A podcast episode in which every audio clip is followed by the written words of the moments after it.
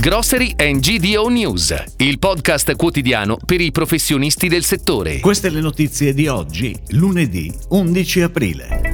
Pasta fresca. Con la pandemia volano i ricavi. In vigore da oggi la nuova legge sull'agricoltura biologica. Penny Italia cresce, acquisisce e apre a Ro.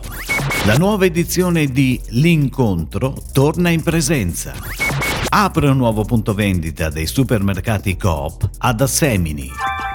Buone nuove per il mercato della pasta fresca in Italia, che ha approfittato dei cambiamenti d'abitudine dovuti alla pandemia per crescere in modo significativo. Al terzo trimestre 2021 il business del comparto in Italia ha sfiorato i 900 milioni di euro, segnando un incremento del 5% rispetto allo stesso periodo dell'anno precedente in termini di vendita fra grande distribuzione e discount. Un mercato florido al cui interno agiscono player molto diversi tra loro, dai colossi del settore settore ai piccoli legati al territorio. A dominare le vendite a livello nazionale sono i grandi marchi come Rana e Fini. Ma a livello locale i consumatori preferiscono le marche legate al territorio e con una forte tradizione. Ed ora le breaking news, a cura della redazione di gdonews.it.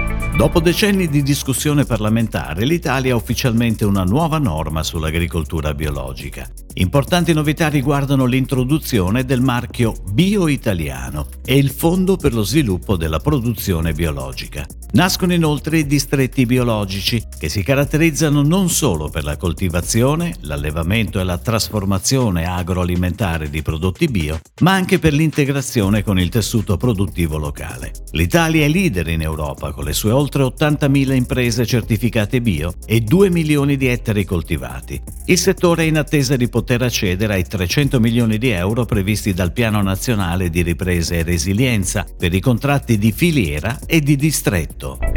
Inaugurato il nuovo punto vendita Penny nel comune di Ro, in provincia di Milano. Il negozio, che nasce da un'opera di riqualificazione edilizia commerciale e residenziale, va a consolidare la presenza di Penny nella zona nord-ovest della città metropolitana di Milano. La superficie totale dell'immobile è di circa 700 metri quadri, di cui circa 500 di vendita. La presenza Penny Market in Lombardia arriva così a 93 punti vendita e ad indossare la maglia rossa del brand saranno gli ex collaboratori leader price di Ro. L'acquisizione ha garantito infatti l'impiego di tutti gli addetti.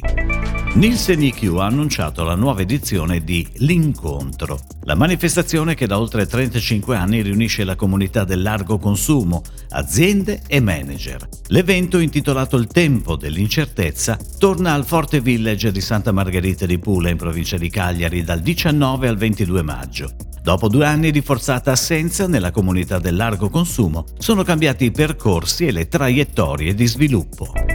Avanza il piano di restyling per i supermercati Coop di Sardegna, presenti sul territorio isolano con un totale di 73 punti vendita. Il negozio di Assemini, nell'area della città metropolitana di Cagliari, ha riaperto al pubblico in una veste totalmente rinnovata. Il locale presenta una superficie di circa 700 metri quadri ed è stato recentemente oggetto di un percorso di rivisitazione degli spazi e delle tecnologie inserite. Tra i vari reparti presenti si annoverano gastronomia, salumeria, surgelati, anche sfusi, pescheria, ortofrutta, fiori e piante, enoteca, edicola e parafarmacia. I servizi offerti comprendono il click and collect per poter effettuare la spesa online e il servizio Too Good To Go contro lo spreco alimentare.